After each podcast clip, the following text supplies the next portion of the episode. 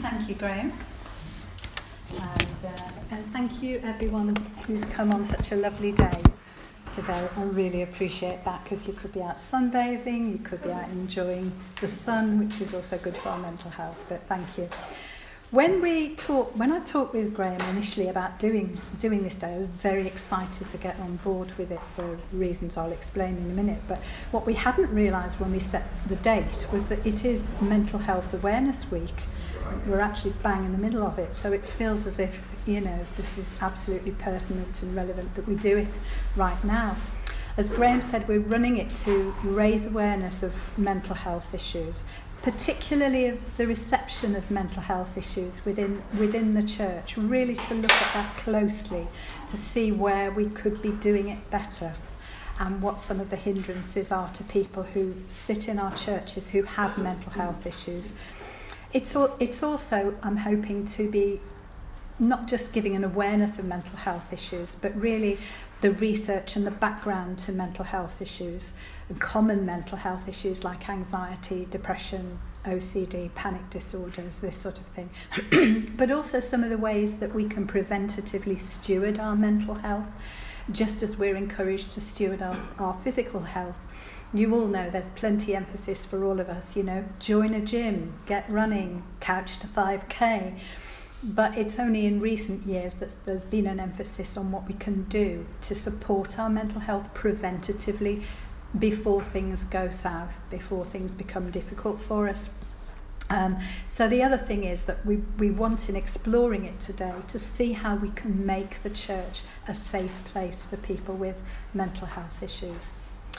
So, um, a little bit of housekeeping. We're going to have three sessions today. I have no idea of the time how that will pan out, but believe me, you, you, you will be finished at the time that we've said, and there will be a lunch break and there will be a coffee break. Um, if you, I've said this is a teaching session, we're not going to be sharing personal stories. I won't be expecting you to share personal stories. Um, but I do. I am aware that um, triggers can come along unexpectedly, things that we find difficult, even in an educational session. So if you feel that and you feel a bit triggered, feel a bit uncomfortable, emotional, please do feel free to step outside and, and come back when you're ready. Um, what else do I want to say about that? Oh yes, um, if you do have any questions if you could let the sessions run and then we are going to have a panel of Q&A at the end with myself and Ruth and Graham. Um, so please keep make a note of those questions either mentally or write them down and we'll have a Q&A session um, at the end because quite often we we find that when we've got a question it's answered further down the line so it's useful to have that at the end. Okay. Bit of an introduction to me. Graham said something about me. But my, my background has been very, very varied. I was one of those people while I was at school, hadn't a clue what I wanted to do. Um, I loved learning, um, but I really didn't know what I wanted to do. Um, I became a Christian at the age of 17, just before I went to university. Um, and my work thereafter was I worked in London for two missionary organisations, doing a fair bit of teaching and what they call deputation and uh, and then um, got married. My husband Eddie. Um, we set up a church, a small house church in Wolverhampton, and we were working there for maybe about ten years. Graham grew up in that, and uh, and then I went into teaching. And while I was in teaching, I drifted more and more to look at the issues that children had with their learning because of mental health problems. Because when I was a child, I had difficulties with my learning because of anxiety. And actually, at that stage, I, as an eight year old, was referred to what would have been seen as CAMHS nowadays, or Child and Family Service, but in those days was known as the Child Guidance Clinic. And I was hugely helped by that, and that always stayed with me. So when I was teaching myself and I saw children struggling with their learning, my immediate thought wasn't, they're stupid, what's wrong with them? It was, what's happened to them? what's going on for them here. So I jumped from teaching and I trained, as Graham said, as a psychodynamic therapist. And it absolutely took over my life. I, I did the, uh, and the qualification period, which is the postgraduate diploma, and then went on and did a, a master's and did research, and then worked in um, voluntary sector, further education, bit privately, and then latterly in a girls' grammar school. So I am retired now. Um, but I look back on my life, and I'm saying this to encourage you all. I look back on my life and I can see that all the bumps, all the things that were difficult, all the things that were hard, God uses. And He uses it to help others, He uses it for His glory. Yeah. So when we think about our weaknesses, I'll come back to this later, God can use them. Yeah. Okay, so we're going to start after that preamble. Right, we're starting with a World Health Organization definition of what is mental health. So I'm going to read this. Mental health is more than just the absence of mental disorder, it is a state of physical, social, mental, and psychological well being. And it goes on, in which an individual realizes his or her own abilities, can cope with the normal stresses of life, can work productively, interact well with others, make a contribution to his or her own community, and enjoy life. So I want us to notice that this description of good mental health includes the physical, the mental, the social, and the psychological. They are all connected. So if we have good mental health, very often it will reflect in our physical, our social, and our psychological well being. And reversely, if our mental health is wobbly, or is compromised in some way, it will affect us physically. It will affect us socially. It's hard to interact with other people when you're struggling with depression and anxiety. And it will affect us mentally in our thinking, our emotions, and psychologically. So I want us to realize that because it is a holistic description of mental health. Mental health is not something that exists solely in our minds. Yeah? It affects our minds, our feelings, our bodies, our interactions with others, our ability to work. So it's so, beg your pardon, it's so important that we address mental health because it doesn't stay in the mind, it affects how we, how we are in the world. So, going on, how might we or someone, or how might, um, how might we know that we or someone we know is struggling with their mental health. Okay. We might think we know, so I'm just going to unpick some of the signs of vulnerable mental health. So, low mood, withdrawing. It's really hard to be around people when you're feeling meh or worse. Poor concentration. Talked a bit about that in children's ability to learn. Children cannot learn if they're anxious because that part of your brain, the prefrontal cortex, that helps you to learn, shuts down. Because you don't need to think when you're running from something, do you? It's the fight and flight uh, hormones that come into play. You don't need your brain, you need your muscles to run. So the brain shuts down. So when we're under threat, we cannot learn. So poor concentration. Those of you who are teachers, probably aware of that, but it's good to be aware of it. we might sleep more or less lack of energy, worrying more, loss of appetite, irritability, yeah, feeling overwhelmed, and loss of interest in previously enjoyed activities. There can also be the worrying more leading to panic attacks.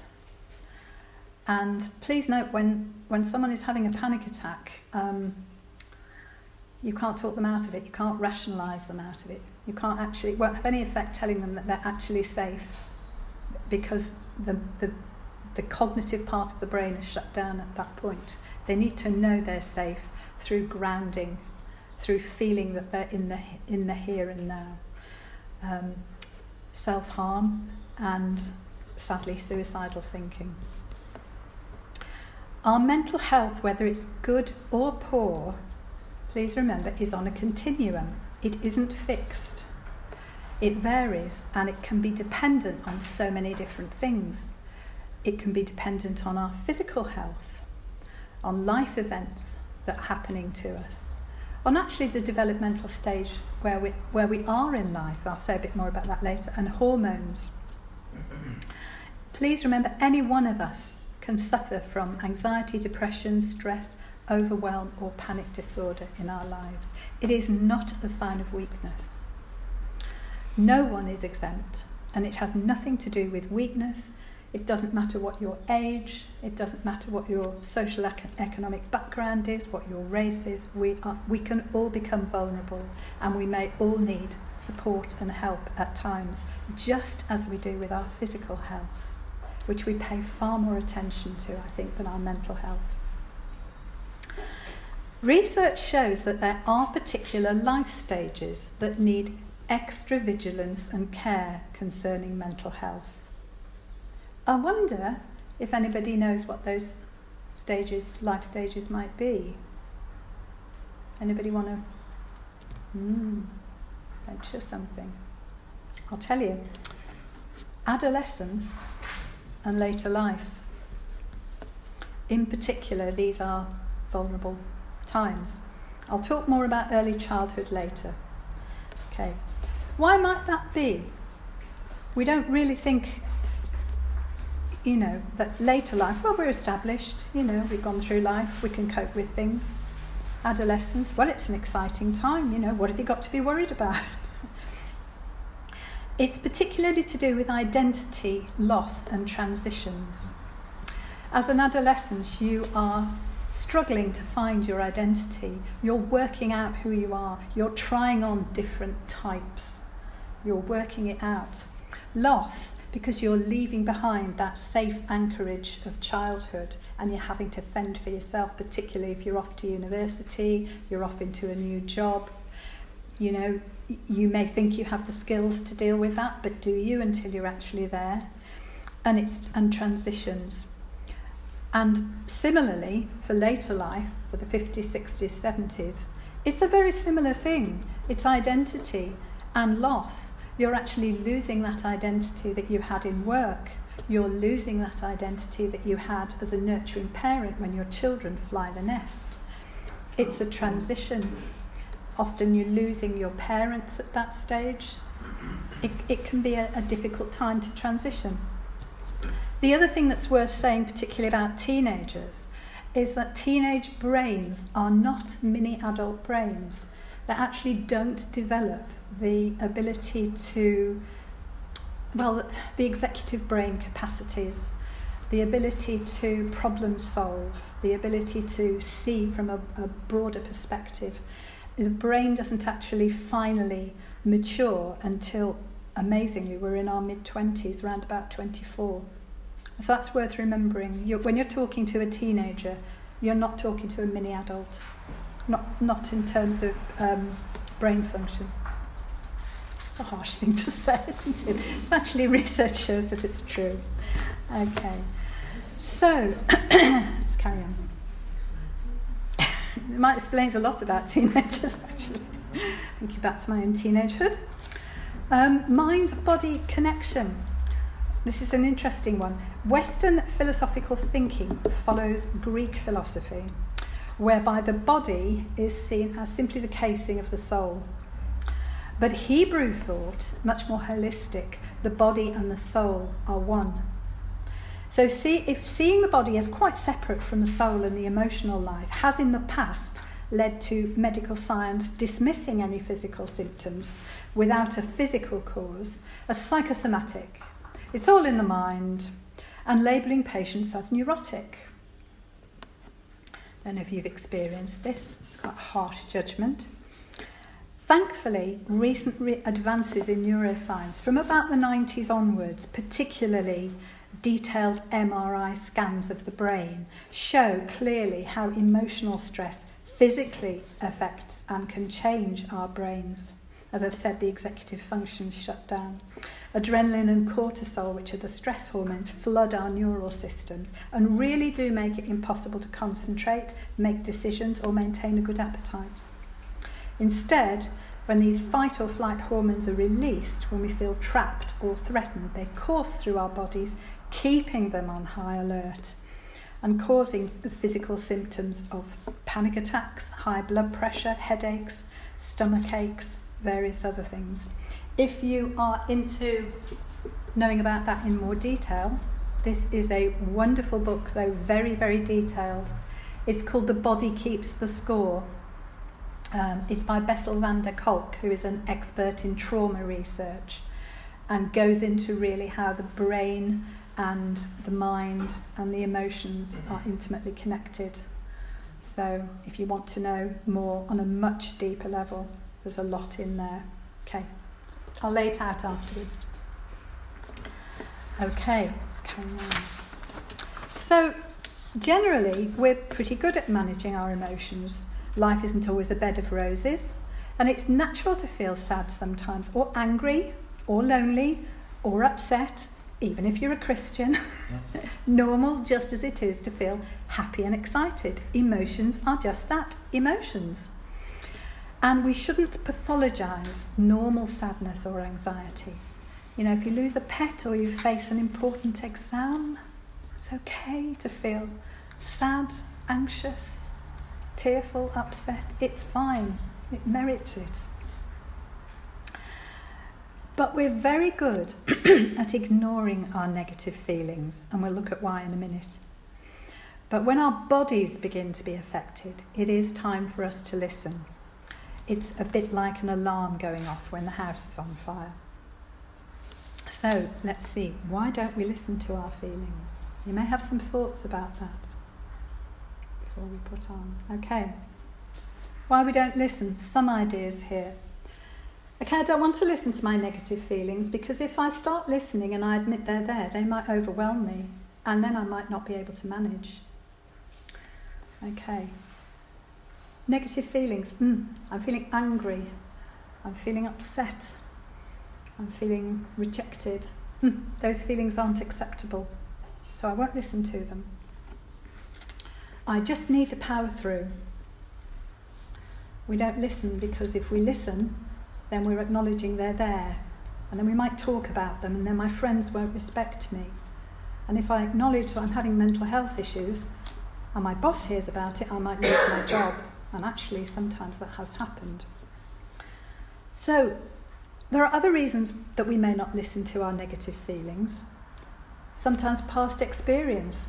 If we've shared that we're having a struggle with anxiety or depression, we might experience that the person we're talking to hasn't been that receptive they've maybe replied, "Oh yeah, I felt like that once," and then gone on to their own stories. Or they might, or they might be just, "Well, you know, just pray about it, you'll be fine." If people don't receive it in the right way, we shut down, and then it's hard for us to actually acknowledge that we're having those feelings. There's a current, there's been a current emphasis really since I think when I started my teachers training was about mid 90s, when there was started to be an emphasis on emotional intelligence after Daniel Goleman's book, Emotional Intelligence, which is great. And I think in most primary schools now, children are actually taught to recognize their feelings and what to do about it, and they exercise mindfulness. And that's absolutely brilliant.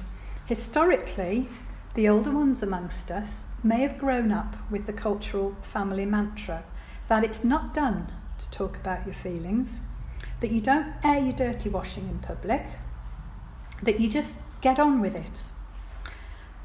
And I think for, for me, I'm a baby boomer. I grew up with parents who'd gone through the Second World War. They grew up with parents who'd gone through the First World War. So we laugh about the, you know, keep calm and carry on. But actually, that really was the mantra for them. It's like, never mind how you're feeling, we have to get on. Yeah? And that transmitted to a whole generation growing up baby boomers who really weren't um, encouraged, uh, they didn't have it mirrored to them how to deal with feelings. Particularly if you were male, then big boys don't cry. What do you do when you're upset if you're a male and you hear it? That's, that's the background. And if you were female, well, anger was completely unacceptable. You had to be nice. And if nobody in the family ever talked about how they really felt, and particularly if managing difficult feelings was never demonstrated well in the family, and people instead just exploded, rowed, or cried, but nobody talked about it, then permission is never given in that family to acknowledge or explore those feelings safely. Most times, what happens is that children growing up with that grow up not really knowing what their feelings are. And we have a word for this when we don't know what our feelings are and we don't have words for them. It's called alexithymia.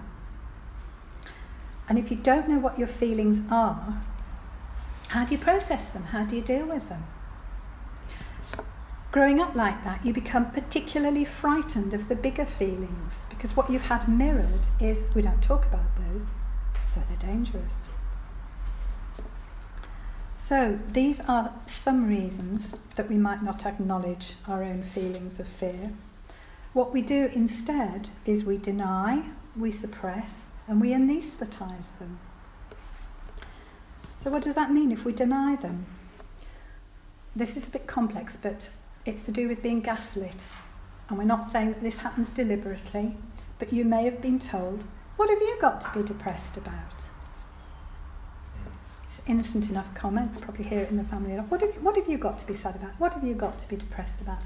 Oh, okay, so there's no rationale for me feeling sad or depressed. I can't be depressed, so I'm not depressed. So you deny it. We may suppress it because no one hears, no one listens. So we just put it, put it down, put it in the cellar, close the door, pretend it's not there. Or we anaesthetise negative feelings. What does that mean? What does that look like?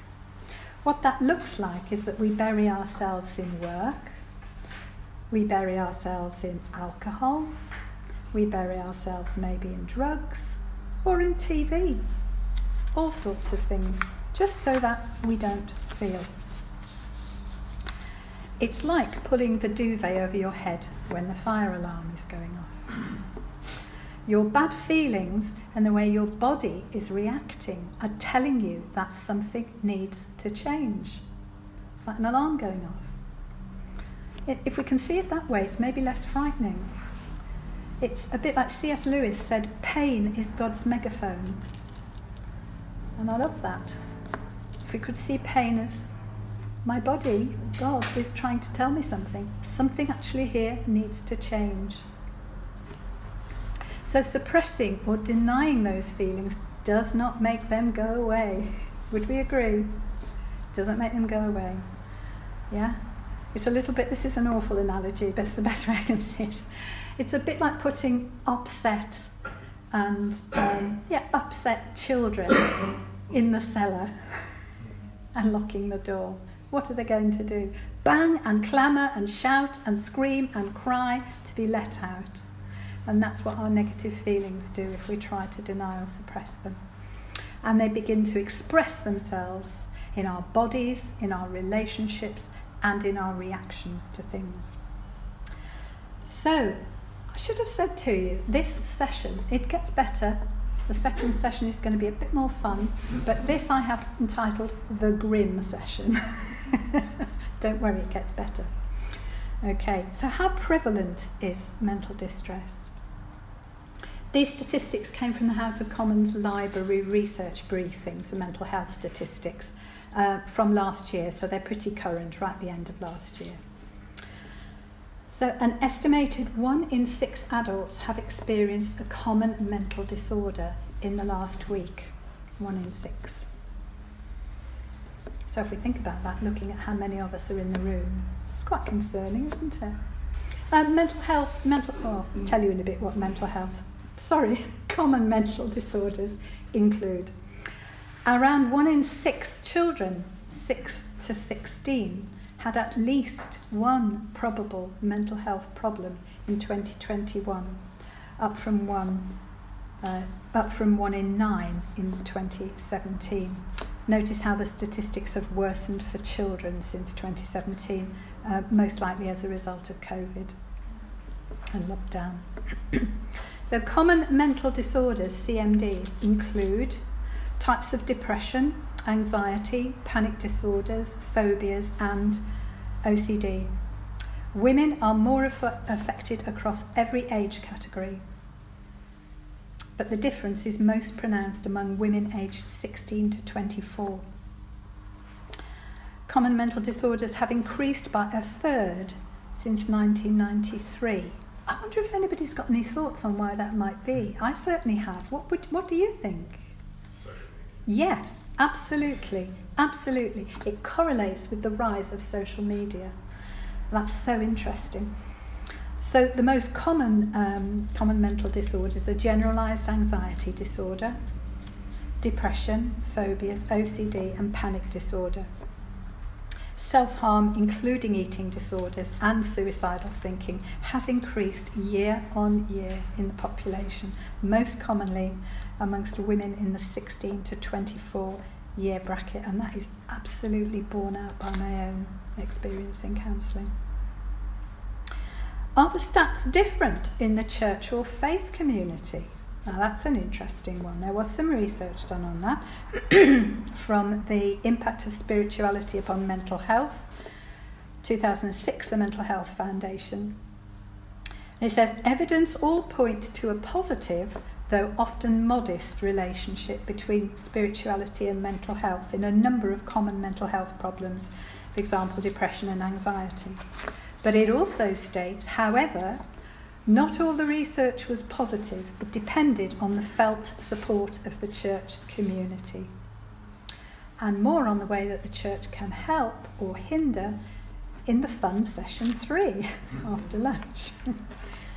okay, how did we get there? Ooh, right. How did we get there? This is looking historically. The roots of mental health vulnerability. Excuse me, some water. So, historically, an early understanding of mental health problems focused on the cause being spirit or demon possession. Earlier, uh, the earliest evidence of a different approach was the Greek philosopher Hippocrates, and you'll know Hippocrates from the Hippocratic Oath, uh, which all um, medical professionals, doctors, um, take, uh, which is first do no harm. So Hippocrates put forward the idea that mental disorders were due to an imbalance in bodily humours or fluids. You'll have heard melancholic, sanguine, choleric, phlegmatic. He did not believe mental illness was shameful or that mentally ill people should be blamed for their behaviour. This is going back to Greek times, folks. Following him, the Greek physician Galen also suggested that psychological stress could be a potential cause. Wow, that far back. What insight. So, nature and nurture. Currently, the debate continues as to whether mental health issues are caused by nature, in other words, they're in our DNA, our genetic makeup, or nurture, our early environments, learned behaviour, etc., or whether they're a combination of both. And I'm afraid the jury is out on that one. Research suggests that schizophrenia and bipolar disorders seem to be most closely linked to a genetic cause, but the specific genes are hard to identify and it seems to be a mixture of genetic and non genetic factors. We know that depression and anxiety can run in families, but it can be hard to prove that that's a genetic link because learned behaviour can also be a factor. Oh, I see how mum reacts. So, we learn to be anxious, we learn to be depressed. Finally, vulnerable mental health can be chemical, biological, or medical. The postnatal depression and psychosis, as well as PMS, is triggered by hormone imbalances. Thyroid issues can cause anxiety and depression, as can B12 deficiency, and lots of other biological health issues. And quite apart from that, suffering with pain and ongoing health problems of any kind is going to take a toll on our mental health as well as our physical health, not just for the sufferers, but for their families and those around them too. We do know that certain environmental factors, particularly in childhood, can predispose people to poor mental health outcomes. So there is a groundbreaking US study in the mid 90s identified certain critical childhood life events that make us more likely to become vulnerable to mental health issues and physical problems later in life. And these are known as the ACEs. Anybody heard of the ACEs? Stick your hand up if you have something. Yeah. Oh, okay. All right. The adverse childhood experiences. Okay. So we're going to we're going to look at these. I do apologise, folks, that this session is so grim, but these are the base facts, and we've got to start with these before we move on to all the biblical stuff, the encouraging, the self-help stuff. So let's look at the ACEs. Okay, this comes from um, Dr. Bruce Perry, who's an expert on trauma as well as Bessel van der Kolk, the impact of stress on the body. so these are the ACEs physical abuse or neglect, sexual abuse, emotional or verbal abuse, mental illness in the family, divorce, separation, substance abuse, domestic violence in the family, having a family member in prison and it's um, how can I put it? It correlates the um, the vulnerability to mental stress and later on to physical issues in life correlates to how many of these ACEs a child may have been exposed to in early life. The more ACEs there are, the more likely that someone is going to have vulnerability to mental health disorders. They create vulnerability because they create levels of often unmanageable toxic stress that affect how the child and the adult he or she becomes see themselves. It affects how they see themselves. It affects how they see themselves, the world, and others in it. Basically, if they've experienced these or any number of these, they are liable to see themselves as helpless, the world as dangerous, and others in it not to be trusted. This significantly increases the risk of physical, emotional, and social problems later in life. So we might think, so why have I got problems, or why has so and so got problems with anxiety, depression, or panic? I didn't have that kind of upbringing. Well, there are other factors, obviously, as we've already seen, involved in mental health vulnerability and these are the effects of trauma, attachment styles, and personality. So let's unpack them briefly. Okay, anybody heard of big T and little t? Yes, good. T stands for trauma. and again, this is this is research that came out of the the 90s, I believe. Lot happened in the 90s. So, big T trauma is what we all think about when we hear the word trauma. It's a big life threatening event. War, being exposed to war, being exposed to natural disaster, uh, like the um, Boxing Day tsunami, or um, having been in a war zone, war veterans. It's, uh, or, or it can be um, violent crime, death of a parent, um, it's the kind of event that, we ex- that often leads to PTSD, to post traumatic stress disorder. And we wouldn't be surprised to find someone who'd been exposed to this suffering from PTSD. So we recognise its validity in causing a major mental crisis in someone who's been exposed to this. Okay, we wouldn't be surprised, would we? Okay? Little t's are a little different.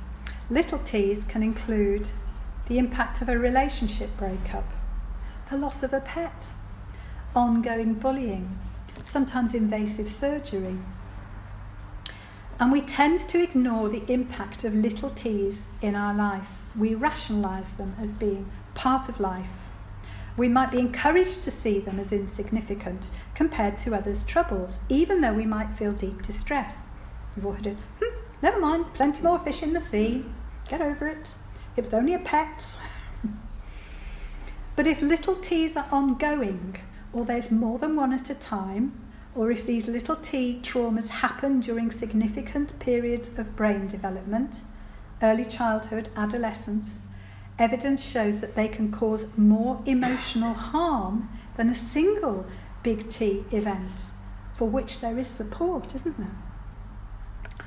One of the, I think it, um, I'm not sure where it came from, maybe one of the blogs I read, but, but there's a, there was a comment that the single deep knife wound can kill you, but also 15 smaller lacerations with a knife can kill you. You can bleed to death from either, the analogy being the big T and the little t, lots of little t's can damage you just as much. So I want us to have a takeaway from this, okay? Not real takeaway, takeaway what I'm saying here. Don't minimize the impact of little t's in ourselves or others. Don't take on board, get on with it, don't be silly. Recognize your true feelings. Take time to respond to yourself compassionately and patiently to process those feelings, either by yourself or with someone who you can trust who will listen, whether that's a friend or a therapist. Because if we ignore the impact of little t events, it can lead to unhealthy coping behaviours like bottling up our feelings or using anaesthetising activities to stifle our pain, and it can lead to cumulative damage over time.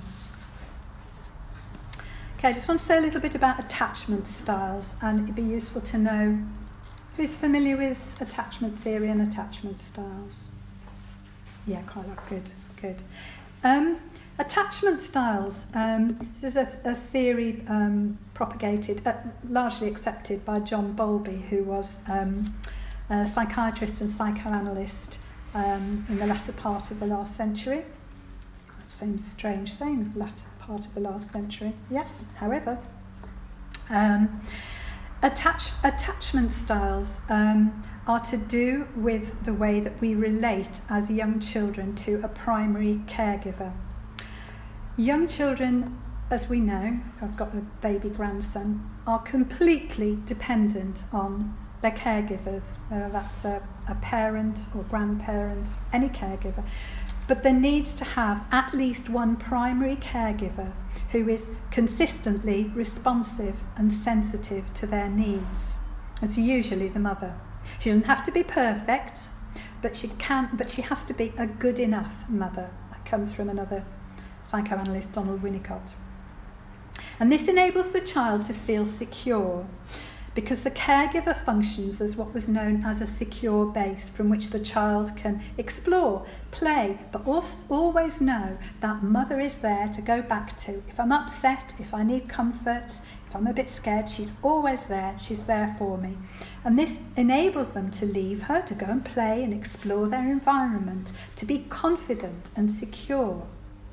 However, if a primary caregiver is inconsistent, or preoccupied, the child becomes insecurely attached and can then become anxious, leading to anxiety issues then and in later life, particularly in relationships, because the expectation is there that their needs won't be met, that others will not be there for them, and they will have difficulty understanding their own and others' emotions, and are much more vulnerable to mental health disorders. So, attachment styles affect how much we are vulnerable. And finally, personality. We're all very different. Some people are just almost born more resilient. We don't know whether it's DNA, we don't know if it's whether we've been brought up, but we know, those of us who've got children, you'll look at your children sometimes and you think, well, they're all so different. How come? I'm sure I did the same thing with all of them. But our personality comes into this. Some people are more sensitive than others and will respond in a more sensitive way. We'll feel things more deeply. There is a truth in that. So know yourself and don't compare yourself to others. It's really important. Okay. Current drivers of poor mental health. This is, this is up to date. okay, this is looking at what right now might cause mental health vulnerabilities. So I'm just going to unpack this very briefly, really. Social media. how do we think social media can be detrimental to our mental health? Over to you. Any idea? Everywhere. Everywhere? Yeah. Okay, so social media. There's so many good things about social media. I first, um, I first went onto Facebook. First went onto Facebook when my daughter was travelling around the world because I needed to keep in touch, and it was brilliant. And it's so good for hooking up with old university friends. Oh, she's changed her name. Okay, so she's there. So there are good things about social media. What is problematic with social media, particularly with teenage girls, I have to say, is that there's that expectation that what is on someone's shop front, Instagram, pictures, is really how they live. And we know it's not. You put your best stuff in stuff in your shop window, don't you, to show to the world. So there's an awful lot of um, comparison and feeling like I, I don't meet up, I'm not like this person, I don't have this, I don't look like that, I'm not thin enough. There's FOMO, fear of missing out. And there is just, and, and awf- awfully, uh, there is also um, online bullying that goes on. And I'm going to jump a bit here techno fatigue. There's also the sense that we, we're never out of touch. You know, kids can be at school. Then it used to be the case that if you were having a bad day at school, at least you could go home and it's all behind you. Close the door. Not so now. You're on your phone, you're in contact, it carries on. So, social media has a, a lot to answer for in terms of, as I say, mental health disorders, particularly among young girls, uh, and the increase in eating disorders. Vicarious trauma. What do we mean by that? I think as therapists, we're all aware of vicarious trauma because we are required to have supervision, not just to keep our clients safe. We talk to a, um, uh, um, well, perhaps a more experienced counsellor or supervisor uh, anonymously about some of the issues, but also it's to keep us safe because we are listening day in, day out to difficult material so we can suffer from vicarious trauma, hearing all this stuff. Vicarious trauma, we're also affected by the fact, and I'm sure you know this at, at the moment, listening to the news. Since the pandemic, I've actually stopped listening to the news. I'll listen on the radio. I will not listen to, I won't watch television news because it becomes traumatic. It becomes that everything feels unsafe. We've had all that with COVID, now we have all that with the war in Ukraine. So, what I would say, preventatively, to help our mental health, limit social media, put some boundaries around it, and encourage particularly your young people to do that, and put some boundaries on the bad news that you're hearing all the time, because it's all it's all relative. Um, it's not the whole story, but that's all we hear. We think it's the whole story. And techno fatigue, turn your devices off. We always used to say to the girls in school, you know, have a time, nine o'clock, half past nine, ten o'clock in the evening, that is it. Your devices go off. It doesn't matter if your friends are still on. Just just deal with deal with that fear of missing out, you know. It's for your own good because there's actually research to show that you won't sleep well if you've been on your tablet or on your phone late at night because of the blue light.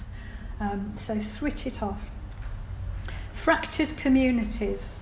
We've all experienced that since 2020. Not being able to see your family, not being able to, you know, go on a walk with more than two people. Um, it's been desperately difficult. I know myself during the, the second lockdown, which I think was 2020 January, and the weather was dire. We had this big lockdown. I just retired, couldn't see the family. My goodness, I missed them. I felt desperately lonely. In fact, I remember saying to my daughter the one time, I know I can't have the family in the house, but can I just borrow the dog for a night? just to have some sort of contact. I know we all felt like that, the statistics that show that. Economic stresses, and we're all suffering from economic stresses. I said genuine, genuine stress. And it's understandable that our mental health might suffer from the economic stresses. Sometimes we might feel there's very little we can do about that, but there are helps out there, things like uh, Christians Against Poverty if we're struggling different things. We need to reach out really for help with that. And performance anxiety. That particularly, I think, affects our young people at school, those who are undergoing exams at present. Again, there's that feeling that I have to perform at a certain level. If I don't perform, if I don't manage this, then I am a complete failure. So we go into black and white thinking. And I, to my mind, that is much more a driver of poor mental health, performance anxiety than it ever used to be. I think that's been racked up hugely that our, our school children, the level seems to go up and the expectations seem to go up and up and up. And actually, thank God I'm not a, in school any longer, on either side, either the teaching side or the, the receiving side. Okay, how are we doing? I'm going to draw to a close to give you a breather now in session one, but I want to just end because that's been quite a grim session. But I want you to hold all these things in your mind, particularly as we go into session three this afternoon. I want you to try and hold in your mind what some of these factors behind mental health vulnerability are, because as we'll find out, the church often sees it differently, doesn't see these things at all. So I, I want to end with um, a couple of verses from the Bible, just to remind us that this is not the whole story. That even if we've had all these things, all the ACEs, all the traumas, all the factors seem to be against us, that God has the final answer. And if we are His, then He is the one in charge. So I love this, pro- this promise. I think it's from Joel in the Old Testament. I will restore to you the years that the locusts have eaten. Even if things have been difficult, even if we have this in the past, God can change the script. He can heal us. So now to him who is able to do exceedingly abundantly above all that we ask or think, according to the power that works in us, to him be glory in the church by Jesus Christ to all generations. So I'm going to end that session now and I think hand over to Graham and we can have some coffee.